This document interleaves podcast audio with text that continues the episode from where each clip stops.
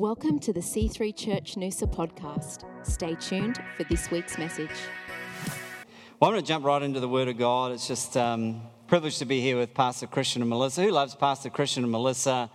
Phenomenal couple, phenomenal couple, and uh, like Christian said, you know, uh, they've been great friends of ours for a long time, and you're just in the right place. What a phenomenal new church! I mean, you guys have only been going what seven or eight months or something like that and I remember when Summer and I first arrived in San Diego, and Pastor Jurgen Leanne, who had invited us to come, it was only nine months. And it's very similar to, to what we have here just, you know, 100 people, you know, 20 or 30 kids or whatever, and uh, just loving God and building something amazing for Noosa and the surrounding areas. God is doing something significant, something different, and something very powerful here. So, if this is your first time here, you're definitely in the right place. And uh, if you're looking for a new church in, in Noosa, this is definitely the place to be. And you are not in better hands than, I think, two of the most brilliant people on planet Earth, and Christian and Melissa. Um, just their friendship, they're just such great friends. And as you get to know them, you just realize how much of a, a really great, he's not just a pastor and a preacher, he's just an all round amazing human being who just loves people and will go the extra mile for you. So you just you just have a privilege having a senior pastor who just has that kind of spirit and a great family too. All your kids are amazing, by the way. I thought they'd be all off the wall, but you know, just so well behaved. It's amazing, you know, absolutely incredible. You're doing something right. So open your Bibles to Genesis. I'm going to talk uh, this morning about freeing your mind. And because uh, we do sing songs about being free, but if we're, if we're truthful, I think there are some areas of our lives that could use a bit of bit more freedom, a bit more liberty. And uh, so we're going to talk a little bit about that. If you go to Genesis 13, we'll start in 14 to 16. And uh, it says, Lift your eyes. Now you can kind of catch up, up to me. I'm going to try and get through as much as I can in the time. I want to make sure I finish on time and everybody can go out and enjoy the beautiful weather and beaches here. So it says, Lift your eyes now and look from the place where you are. That'll preach right there. Northward, southward, eastward, westward, for all the land which you see, I give to you and your descendants forever, and I will make your descendants as the dust of the earth. Arise, walk in the land through its leg, length and its width, for I give it to you. This amazing promise that God is giving to Abraham because Abraham doesn't even have any kids yet. So Abraham's probably thinking, well, okay, that's great, God, but how are we going to make this happen? If we jump into Genesis 15, it says, After these things, the word of the Lord came to Abram in a vision, saying, Do not be afraid, Abraham. I am your shield, your exceedingly great reward. But Abraham said, Lord God, what will you give me, seeing I go childless? So he's looking at what he doesn't have. And the heir of my house is Eliezer of Damascus. Then Abraham says, Look, you have given me no offspring. Indeed, one born in my house is my heir. Again, he's looking at his problem and his current situation again. And behold, the word of the Lord came to him. That's always a good thing when you're having a pity party, right? This one shall not be your heir, but one who will come from your own body shall be your heir. Then he brought him outside and said, Look now toward heaven and count the stars if you're able to number them. And he said, So shall your descendants be. I love that passage of scripture. Abraham's having a pity party because he doesn't have any kids. He's focusing on what he doesn't have. And if we're tr- truthful in all of our lives, there are things that we don't have. There are things that we're striving for, things that we're looking to attain, dreams that we're looking to be fulfilled. And Abraham is in the same spot as all of us, and he's just looking at what he doesn't have. But God's saying, No, get outside, get out of your, your problems and your situation, look towards heaven for your answer, because with Jesus is the answer. And so here's, here's Abraham, and you've got to think he's not just been waiting for a week or a year or five years for his dream to come to pass. He's been waiting for 80 long years. How, how many people have been here older than 80? I should put my hand down, shouldn't I? Not many people, maybe one here, older than 80. Think longer than 80 years waiting for his dream. And, you know, I think he wouldn't be blamed for thinking maybe it's over as far as him and his, his family goes. Maybe that dream's not going to come to pass. And actually, in Bible times, if you didn't have children and you were barren, it was actually seen as the divine judgment of God. And so, you know, Abraham's got to be struggling with that as well in those cultural times that it was, you know, having kids. That's the, that's the judgment of God right there. And you'll hear that today, right? You know, something will go wrong in somebody's life and go, oh, that's the judgment of God. That's not the judgment of God. It's probably, it's like J- Jesus was already judged by God on the cross once. You know, you're not, you're not judged by God. And so, you know, in our lives, we, we may have you know, maybe you're, you're, looking for kids, that might be the thing, but it might be a marriage, something in your marriage. It might be financial, looking for financial breakthrough. Whatever it may be, you may be struggling, we all may be struggling with similar issues that Abraham had to deal with, wondering, God, why? Why am I still single? Why did I get married and now I'm single again? Why have my kids totally away from, away from God or not in the house of God? All these different questions that, that we might have. And, uh, you know, I heard a great message from Joyce Meyer. Who's, who's heard of Joyce Meyer? Joyce Meyer um, spoke at a conference in Dallas, Texas that I went along to, and she preached a message for the very first time about her brother. And the reason she hadn't been able to preach about it before is because she didn't want to speak about it while he was alive. Now, sadly, he had just passed away. And what had happened tragically was that Joyce Meyer recounted in this message that they had the same upbringing, they had the same teachers, they went to the same school, they were both abused growing up, yet one of the through all of these same conditions, one of them turned out to be one of the most well-known uh, ministers and one of the most powerful teachers of the gospel worldwide, and the other one, sadly, was found dead, uh, you know, of a drug overdose in an abandoned warehouse in Los Angeles, California, with nothing more than a little keyring in his wallet. And she, she asked the question, you know, why is it that two people's lives turned out so differently? And it was all about perspective. It was all about the way that she chose to approach things that she was going to and how she was going to respond to it. And she preached a whole message on it. I'm certainly not going to go into it today because it's her message. But I think the key thing is that, you know, she had a different perspective. Because she had a different mindset about what was going on, she ended up taking a different path. Because she went on a different path than her brother, she ended up at a different destination. Now, you know, her brother, I, I don't know him and I don't know what he thought about it, but he could have said, Oh, you know, Joyce, she's just, God loves her, doesn't love me. You know, she, you know, she's favored by God, but not me. No, it's just simply she chose a different path, and that path led to a certain destination. And that path, before she even got on that path, she had to be thinking about the kind of path that she wanted to go down, not one of regret and pity and discouragement or fear or just, you know, just playing the victim. She chose a path of being an overcomer and walking the walk that God had for her despite of the difficulties that she has. So the reason why that sometimes we look at other people's lives and, oh, wow, they're, they're doing great and we'd love to be doing that, and I think that's all very good, is not because God loves them more than you. It's just that they took a different path because they had a different mindset, and that path led them to a certain destination.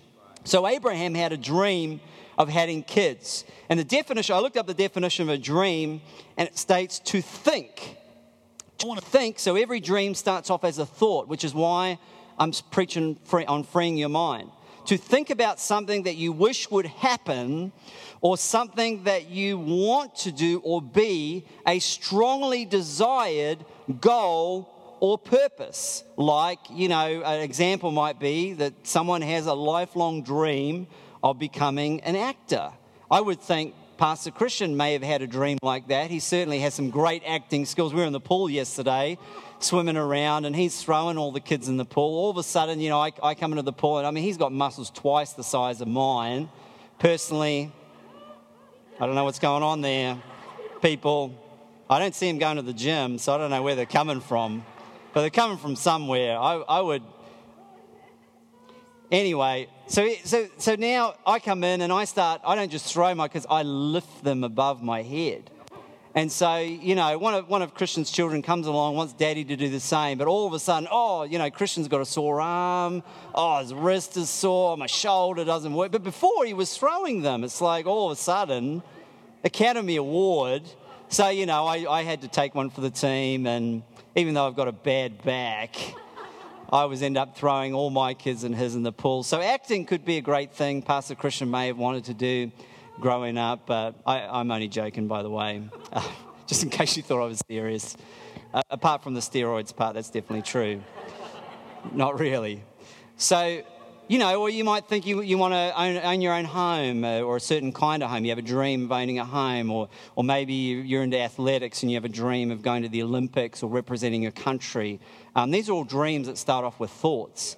And uh, what is a dream? A dream is words in picture form because until you can, until, you know, you, you, using that example before about owning your own home, before you dream about owning your own home, you have to think about it. You have to think about what kind of home you want and where you want it to be and how many rooms and do you want a pool or, or, or what kind of community you want to live in. So every dream that you have starts off as a thought in your mind, as a seed thought in your mind. So all dreams start off in our thinking and imaginations. You've got to picture what it looks like. You're going to visualize how you want that dream to come to pass. And it all starts in your mind. So, the first thing that God, if you're taking notes, the first thing God had to do in this uh, passage of scripture was that God had to get a hold of Abraham's thinking because Abraham's thinking was stuck in his problem about what he didn't have. Oh, I'm childless. Oh, I don't have an heir in my own house. And God had to shift his thinking to a different level by getting him outside and, and getting him to look towards heaven.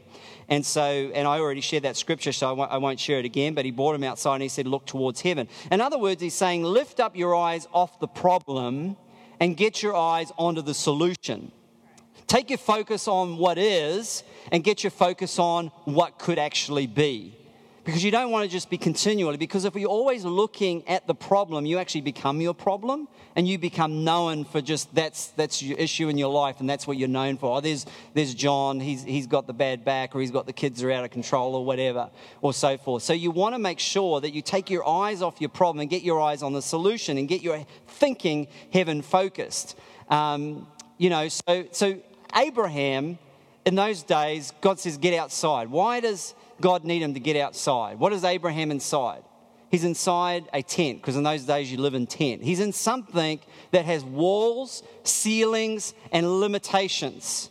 And the world will try and put walls, ceilings, and limitations over your world and tell you what you can and can't do, and what you are and what you are not able to do books and TV and other different places that are not founded in the Word of God will try and tell you how to live your life and what is possible. But in my Bible, it says that with God, all things are possible. So God had to take Abraham out of his man made tent with ceilings and walls and limitations and take him outside to look at something that was not man made, something called the heavens, and look at something that God made because the tent is man made made, and now he's inside this limitating world that is man made, that has kept them trapped in this way of thinking of being childless to get outside and to see the God factor and look towards heaven because heaven is God made and look to the stars and begin to see what God wanted to do in his life. So, Albert Einstein said this amazing thing. I love it. It's one of my favorite quotes. Imagination is everything, it is the preview of life's coming attractions. In other words, your world outside is just a perfect reflection of what's going on on the inside. And if on the inside you are dreaming and thinking big, you will find that will project into your, into your outer world because the Bible says, as a man thinks in his heart, so is he. And I know, I think we've heard that verse so many times, it gets lost on us. But when was the last time we were more deliberate about our thinking? When was the last time we wrote down a list saying, These are the things that I will think about, these are the things that I won't, off on the list? Because if this verse, which is true in the Bible, states, As a man thinks in his heart, so is he, then we are basically what we currently think about daily is what we're going to become. That's a biblical principle. Isn't it a powerful thing? So, when you wake up in the morning, what immediately comes into your mind? When you go to bed at night, what's the last thing that's running through your mind? When you're in the car, where does your mind automatically default to? Does it default to all the, all the regrets and the bad decisions you make, or does it default to the promises of God and the life that God has for you? So, um, Isaiah 55, verse 7, I love this passage of scripture. It says, Let the wicked forsake his way and the unrighteous man his thoughts, and let them return to the Lord, and he will have mercy upon him and to our God, for he will abundantly pardon. Think of this let the wicked forsake his way, and the unrighteous man his thoughts. In other ways, in other words, before you go away somewhere, before you go somewhere, you have a thought about going somewhere. So you might say, before you go to the beach, you have a thought about going to the beach. So God is saying in the word, the way that you change the way, the path of your life, the way that you change the direction of your life is to first of all change the thinking and the way you think about your life first. If you think about your life that God has a great plan for you, that He has an incredible destiny, that He has great things in store for you, you will begin to find that you will be more inclined to walk down a path that will lead you towards that promise and that meditation that you are dwelling on on the inside of your life. And so, you know, Abraham was not doing that. He, his thinking, thinking was determining his way. He was thinking childless, so he was living childless. It wasn't until God got him outside, changed his thinking to look at the stars and look at heaven, that something changed on the inside of his life. I mean, here's the thing before you live depressed, you think depressed. You have to. It's impossible to live depressed without thinking depressed first. Before you live in discouragement, you think discouragement. You meditate on discouragement. Before you live in regret, you think about regret. And I mean, at the end of the day, I don't want to get to the point where, you know, it's like, wow, this is awesome. That means I can think like Porsche. And now, in my driveway, Porsche will happen. No, that's not what we're talking about today. That's, that's not it at all. At the end of the day, thinking Porsche should hopefully leave, lead you to harder work or smarter work that should leave you, and good budgeting that could lead you to savings that can lead you to being able to pay for a Porsche that will then sit in your driveway. Does that make sense? Because some people think that's all I need to do Porsche. Brad Pitt, if you're single girl, it's like Brad Pitt. Well, he's married, sorry about that. But, you know, somebody else. And they, and they think like that. And then they think, yeah, just because I've spoken it and I thought it, then it's going to come to pass. That's actually not Bible. That's something called the New Age. Okay? You've got, to, you've, you've got to put some wheels on your dreams. And that, I'll, I'll share that a little bit later. But I just want to make sure that we're all clear here that, you know, thinking is just the stuff, freeing your mind is just the beginning. It is just the beginning of getting of what God was doing in Abraham's life and what God wanted to do in our lives. And I love children because children don't know yet what can and can't be done. I mean, I could almost tell my children anything and they would believe me. Like literally, I'll just tell them something, they'll be like, you know, Charlize is starting, my oldest one at five is starting to catch on you know, I think Liam, where's Liam here? He picked us up somewhere. The, uh, you know, he told her, he, when she asked him, he told her he was five years old. She didn't believe that. They're not going to believe everything, Liam. Five and a half and is going to be six this year. So she didn't, she didn't believe that one. But they, they, they almost believe anything that you tell them. It's so great. And it's a great responsibility as parents to make sure you tell them the right things, right? And so our, our daughter Charlize, she plays soccer. I'm her coach. Now, I'm not the competitive one in the family, my wife is. No, I'm very competitive. I get nervous before games. This is under six girls soccer, and I'm nervous. I want to win so bad. I can feel it in my bones, right? And so we go out on the field, and our team's doing pretty well. We've only lost once all year. My daughter's uh, one of the youngest in the team, so I've been working hard with extra sessions for her doing dribbling, shooting, taught her how to shoot left and right foot, uh, dribble in between people and do as much as we can do. She's five years old, right? So, anyway, she's been scoring about four or five goals a game. It's going pretty good. And, and on the way to soccer, I think either Summer or myself asked her, you know, how many goals, are you going to do great today? Yeah, you know, how many goals are you going to get today? And she goes, 17. And I'm sitting there in the car and I'm thinking, the game is 28 minutes long. 17 goals is a lot to get in 28 minutes. Your previous best is five. We're in a league where everybody plays, so all the girls have to have a game. So you don't, not even going to play a full game. At best, you'll play 20 minutes, maybe only 14. 17. So in my mind, I'm, I'm going through this process and I say, sweetheart, that's awesome, but why don't you just focus on getting one and then see how many more you can get after that. Well, anyway, we get to the ground, and lo and behold, teammates haven't showed up. So she's going to play a full game. And lo and behold, by half time, she had 11 goals. 11. And I went and talked to the coach and said, Look, I, I can't take my do- number six off, my daughter, because I don't have any replacements. But I'll play her in defense if that helps. He's like, Oh, don't worry. You know, my, my girls have got to learn, you know, if you're losing, you just got to keep trying. And I'm like, Okay, no worries. So, anyway, she scores a further six goals in the second half to score 17 for the game.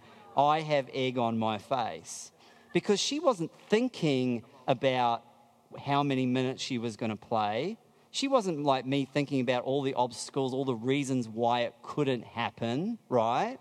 She was just thinking about how it could happen, and she went out there and made it happen and scored exactly 17 goals. I mean, Summer on the sideline was just like her jaw was dropped open with her daughter, like going out there and massacring the opposition. It was a bloodbath, people. But here's the thing, and let me tell one more story on this because it sounds awesome, but she definitely has her moments. The following week, she got like 11, but the following week after that, she didn't want to play. Right? Boys just go on and get, and their girls are like, you know, I got to be careful here, right? All the girls are looking at me going, worst preacher ever. Um, but so up and down. So she doesn't want to play because there's a big girl playing who pushes her and grabs her shirt. She doesn't like that. So off the field she goes and she just lets the big girl run through and score. So we're losing 5 1 and there is seven minutes left to go in the game. And now I don't want to lose. I'm like, I am crushed at this point. I think the only chance we have is if Charlize gets on the field. So I walked over to her, true story, I walked over to her and I picked her up and I, and I hugged her and I said, Sweetie, I love you. And I walked to the middle of the field so no one could hear what I was saying. And I looked her in the eye, true story, and I said, Sweetie, I love you, but you signed up for this team and you made a commitment that you were, were going to be there for your teammates. And I expect you to go out there and help out your teammates. And she's like, But daddy, we're losing, and the girl is so big. And I, and I, and true story, this is what I did. And this is me, if, if they're laughing because they know how competitive I am. I said, I said, Listen, winners, when they fall over, don't go crying off the field. They get up and they do their best. No, true story because I don't want to be a quitter in life, and I don't want her to start quitting when she's five, because that means then she'll quit when she's six or seven or eight or nine. I want to build in her now that it's not okay to quit. You can lose and still be a winner because you gave your best. But it's not okay just to bail out on your mates. We don't do that. We get in there and we do our best. And I said that to her, and I said, winners don't run off the field crying. Winners get up, get the ball back, go down the other end and score, and do it as many times as they can. That's what they help their teammates out in seven minutes. I said, when the game's on the line, winners want the ball. They don't cry, they don't complain, they don't moan, they do their best. And I took her to the goal and I said, I want you to kick this ball into the goal five times. And she kicked the ball into the goal five times. And I said, if you do that, we win the game 6 5. Can you do that? And she says, Yes, Daddy, I can do that. And I said, True story. True story. And she said, What if we don't win? I said, You will win if you do your best. Because winners are those that try their hardest no matter what. Now, all credit to her. She went out on the field. The other team kicked off. She went and zoned in straight on the big girl, took the ball off her feet. The other girl fell off, fell over. Dramatic, trying to win a free kick. Charlize ran down the other end, scored the goal, and suddenly in her eyes she should see the belief of what Daddy said because her, her thinking changed. She was thinking I couldn't do it. The girl was too big. She's pushing me over, pulling my shirt. I took her aside and I, and I, and I straightened out her thinking as a dad. That's what dads do, right? And then got her back out there. We scored four more goals, 165. Charlie scored five goals in all, and the whole team's like mobbing each other like we won the grand final of rugby league or AFL or whatever. It was crazy. And we're like, run to six girls soccer. Um, you know, so it was crazy. So in seven minutes, our team scored five goals because she changed her thinking. And you might think that that's kind of like a bit of a silly illustration, but it's so true in every area of life It is. If you will shift your thinking, she shifted from I can't to I can. She shifted from I won't to I will. She shifted from, oh, I'm just stuck in this rut of losing. The situation is too dire. We're not going to be able to do anything. To, yes, I can go out and do something and change the situation. And went out and changed the situation. See, Ephesians 3, verse 20 says this it says, Now to him who is able to do exceedingly abundantly above all that we ask or think, according to the power that is on the inside of us. Now, here's the thing you can, you can think without asking, but you can't ask without thinking. Before you ask something of God, you've got to think it. But you can think something of God and not ask it. In other words, if we were to really look at what the scripture is saying, that God is able to do exceedingly abundantly, really above whatever you think, whatever is, is situated in your mind. So if God is bigger than we think, we just need to think bigger. And bigger thinking doesn't mean, oh, I want to go from a two bedroom house to a four bedroom house. Thinking that, that, that might be the end result of thinking bigger, but, the, but bigger thinking is about my situation is here, but with God, all things are possible and I can be here. That a setback can be just a springboard to set me on my journey that God has for me to do great things for Him. So we have to understand that thinking big is not about big possessions, it's about living a big life that blesses a lot of people. Because I know I want to live a life that, that blesses a lot of people. So let me just uh, come in here. James 1, verse 8. Bible says a double-minded mind, a double-minded man is unstable in all his ways. Let not that man think that he will receive anything from the Lord. I love the Amplified translation. It says, For being as he is, a man of two minds, hesitating, dubious, irresolute, he is unstable, unreliable, and uncertain about everything he thinks, feels, and decides. I think what happens sometimes is we pray big prayers, but our thinking is not aligned. God can't get involved in that because the Bible says, How can two walk together unless they are agreed? You can't be thinking, you know, if you're married here, you can't be thinking to yourself, oh, well, you know, I want a great marriage, but geez, I wish I'd married someone different. You can't. That's double mindedness. You can't be thinking, oh Lord, I wanna, I wanna, I wanna be financially free so I can fund missions programs and do great things for you, but be spending more than you earn every day. That's double mindedness. You can't be wanting one thing, but then living in a way that is completely in the opposite direction to that. And I, and I preached a message, um, you know, about a month or so ago, a little bit about that. And the, the key to this is that direction, not intention, determines your destination. In other words, you can be intend to be financially free. You can intend to have a great marriage. You can intend to have great kids. But if your path doesn't lead you to that destination, you will end up somewhere else. I intended all my life to be financially free and successful in business and have money in, in the bank account and to, and to be able to be a, a giver in the kingdom of God. Yet I was $36,000 in debt. You want to know why? Is because the path I took was one of spending more than I earned every day. And over a period of time, what happens is you get in a massive amount of debt. It wasn't until I changed that and thought, you know what, I'm just, I'm too often on the altar call. I'm like, uh, I'm like the altar call king here because I'm always needing a miracle. I had to change my mindset from needing the miracle to being a miracle. You want to see a miracle in your life every day? Be the miracle for someone else, and you're going to see a miracle every life in your day. And I had to move from always needing a miracle to being the miracle. I mean, I can't, if I'm poor, I can't help the poor because I'm poor. I'm the one who needs help. I am in the help the poor basket. I want to be in the I want to help the poor basket. That means I need a surplus.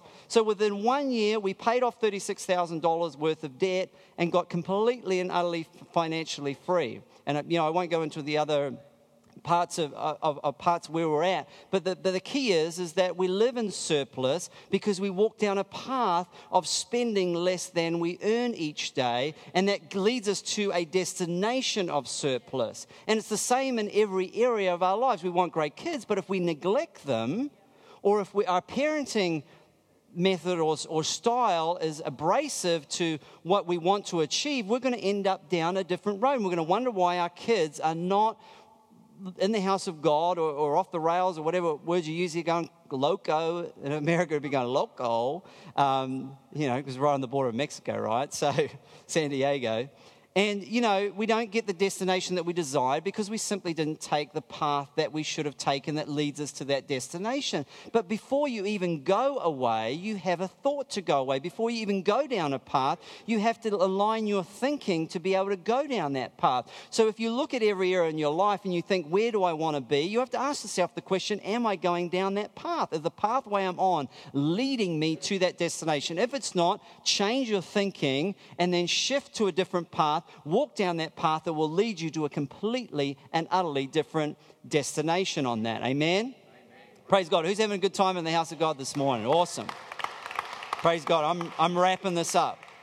So we can actually limit God. Psalm 78, verse 41 says, Yes, again and again they tempted God and limited the Holy One of Israel. And if you limit someone, you limit or make small what you can do in their life. And, and sometimes that's why we think God is moving bigger in somebody else's life than they are. That's not fair, God. Where's the favor?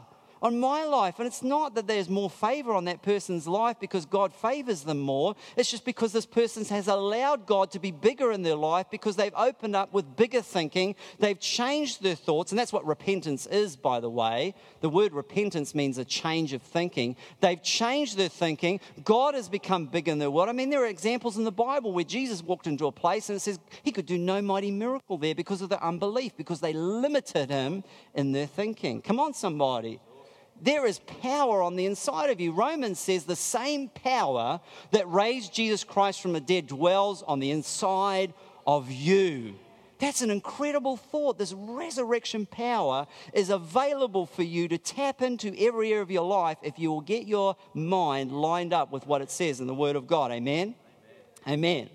So 2 Corinthians 10, verse 4 and 5 says, For the weapons of our warfare are not carnal, but mighty in God for pulling down strongholds casting down arguments and every high thing that exalts itself against the knowledge of God, bring every thought into captivity to the obedience of Christ. The question is Is our thoughts taking us captive or are we taking our thoughts captive? The question is, you know, with a stronghold, this is what a stronghold is. A stronghold is anything that has a stronghold on your mind.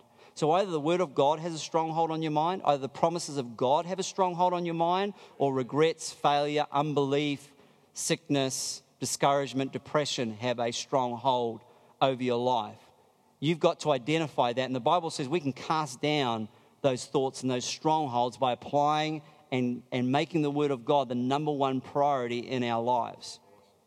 Another thing that Abraham did, and I'm definitely coming to a close here this, with this, but he changed the way he thought, but he also had to, to, to define what he really wanted.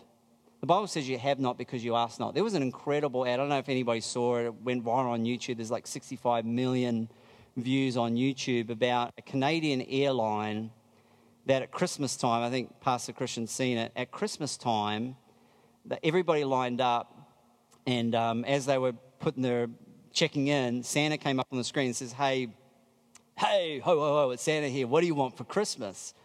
So, you know, people are like, oh, you know, big screen TV. Some people say, oh, new iPhone, iPad, or whatever. And one person said, oh, socks and underwear, right? So, anyway, unbeknown to them, they get on the plane. And while they're on the plane, all the employees of that airline are going out and buying exactly what they asked for. Now, me, I would have been like private jet with with P. Diddy and fly me to private island uh, with Christian and Melissa there with a, an arm that can throw.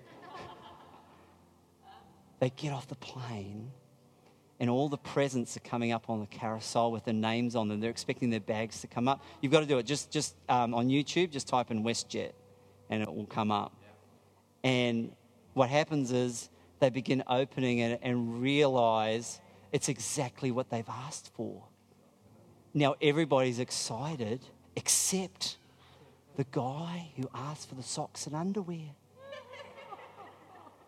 Because this regret comes over him when he sees the big screen TV come out for the couple that asked for that right at the end. Because the Bible says you have not because you ask not. God just didn't take Abraham outside and change his thinking. He said, Look at something specific the stars, number them. Now, when Abraham goes outside, he's looking, there's my kids. There's my future kids right there. All of my kids. God wants you to, we need to be specific and intentional about what we should be thinking about.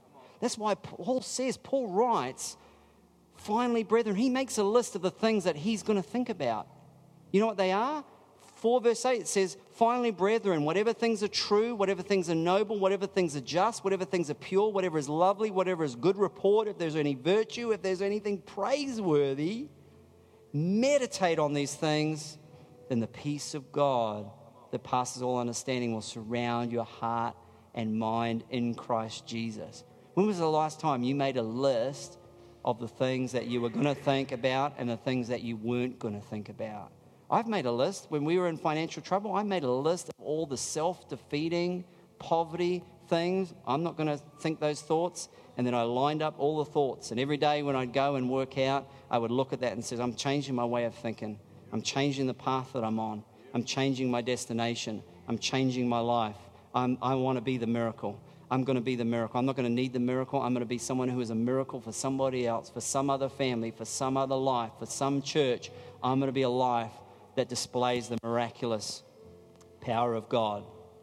And just finally, here, the last thing that he did was he got him out. And this is important because vision without action is just daydreaming. He says, Arise and walk out in the land. Like I said before, a lot of us might think that it's just about thinking. It's not. It's also about going and living it out. James 2, verse 17, I'm going to close with this. It says, So also faith if it does not have works, I love the Amplified version, it takes a little bit further and it says, deeds and actions of obedience to back it up, by itself is destitute of power, inoperative, or dead. In other words, faith is not faith unless there's some action and some works to back it up. And let me just close on, on this story here and we're done. I promised my children, I don't know what happened with the volume, but I'm like suddenly like way up there, but I promise my children that we have one story and at least one song every night before we go to bed. That's their expectation because that's the promise that their father has given them. Now, Bella, I can probably get away with if she misses out, she doesn't really remember or remind me. But my oldest daughter, Charlize, you ain't going to get a pass from her on that. So, one particular night, she's, you know, Daddy, when am I going to get my song? And I was busy working away because I work a lot of nights and weekends, busy working away. I said, Look, I'm going to be in in five or 10 minutes, right? It's really going to be half an hour. We all know that. So, half an hour later, I come in and she's fallen asleep. So I'm like, Oh, okay. And I sang a quick song over her and I prayed for her and I went to bed. But in the midnight hour, after the midnight hour, at 2 a.m. or 3 a.m. in the morning, she marches in to our room and says, Daddy, I want my song. I said, Sweetie, I, I sang over you, but you were asleep. Daddy, I want my song. Dad, you promised me the song. And I'm like, sweetheart, I'm like, I'm tired and I'll give you a song tomorrow. I'll give you two songs tomorrow night. She was not going to be moved. She was going to occupy our room until she occupied the promise of her father. So I got up, weary and tired, went into a room, gave her a song, and went back to bed. And God spoke to me. And she says, If only my children would do that with my promises. Because here's the thing you have a promise of the Father, you have a dream from the Father. You need to fix yourself to the promises of God until they fix themselves to you. You need to attach yourself to the promises of God until they attach themselves to you. Just like the determination in my daughter that she was going to fix herself to that promise until that promise came into her life. She was not going to leave. She was like the widow who goes to the judge. I, I, I, was, I just saw it in my mind, the picture. She's just going to stay here until she gets her promise because daddy promised. And how good is daddy's word? And she knew that her daddy's word is good. So she was going to stay there until she got what she promised. And you know something? God's word is good in your life. God's word is good in your life. I don't care how young, how old you are, how many dreams haven't come to pass, how many bad decisions you've made, how many good decisions you've made. No matter where you are right now, that promise that God gave you is just as powerful today as the day that God gave it to you. Just like Caleb, who 40 years later says, God gave me a promise, give me my mountain. And at 80 years old, he was not going to be denied and he was going to go out there and give the mountain. Here's the deal at the end of the day, we can think great things and still some bad things happen to us. And no matter how positive we are, people can do the wrong thing by us. And I'm not really talking to that this morning because I think you know, there are just some things that we don't have control. I don't want to pretend that, hey, you know, just in our minds we can just figure things out if we apply it to God's word. No. But you know what? How we respond. We choose how we respond to those things. We can choose how we respond to those setbacks. We can choose how we respond to those dreams that haven't come to pass. We can choose to fix ourselves to the promise of God until they fix us themselves to us. Amen. Close your eyes this morning. We're going to finish up. We're right on 11:30. I want to get you out of here. Father, in the name of Jesus, I pray for every person in this place this morning, the hand of God would be upon them. Thanks for listening to the C3 Church Noosa podcast. Visit us online at c3noosa.org.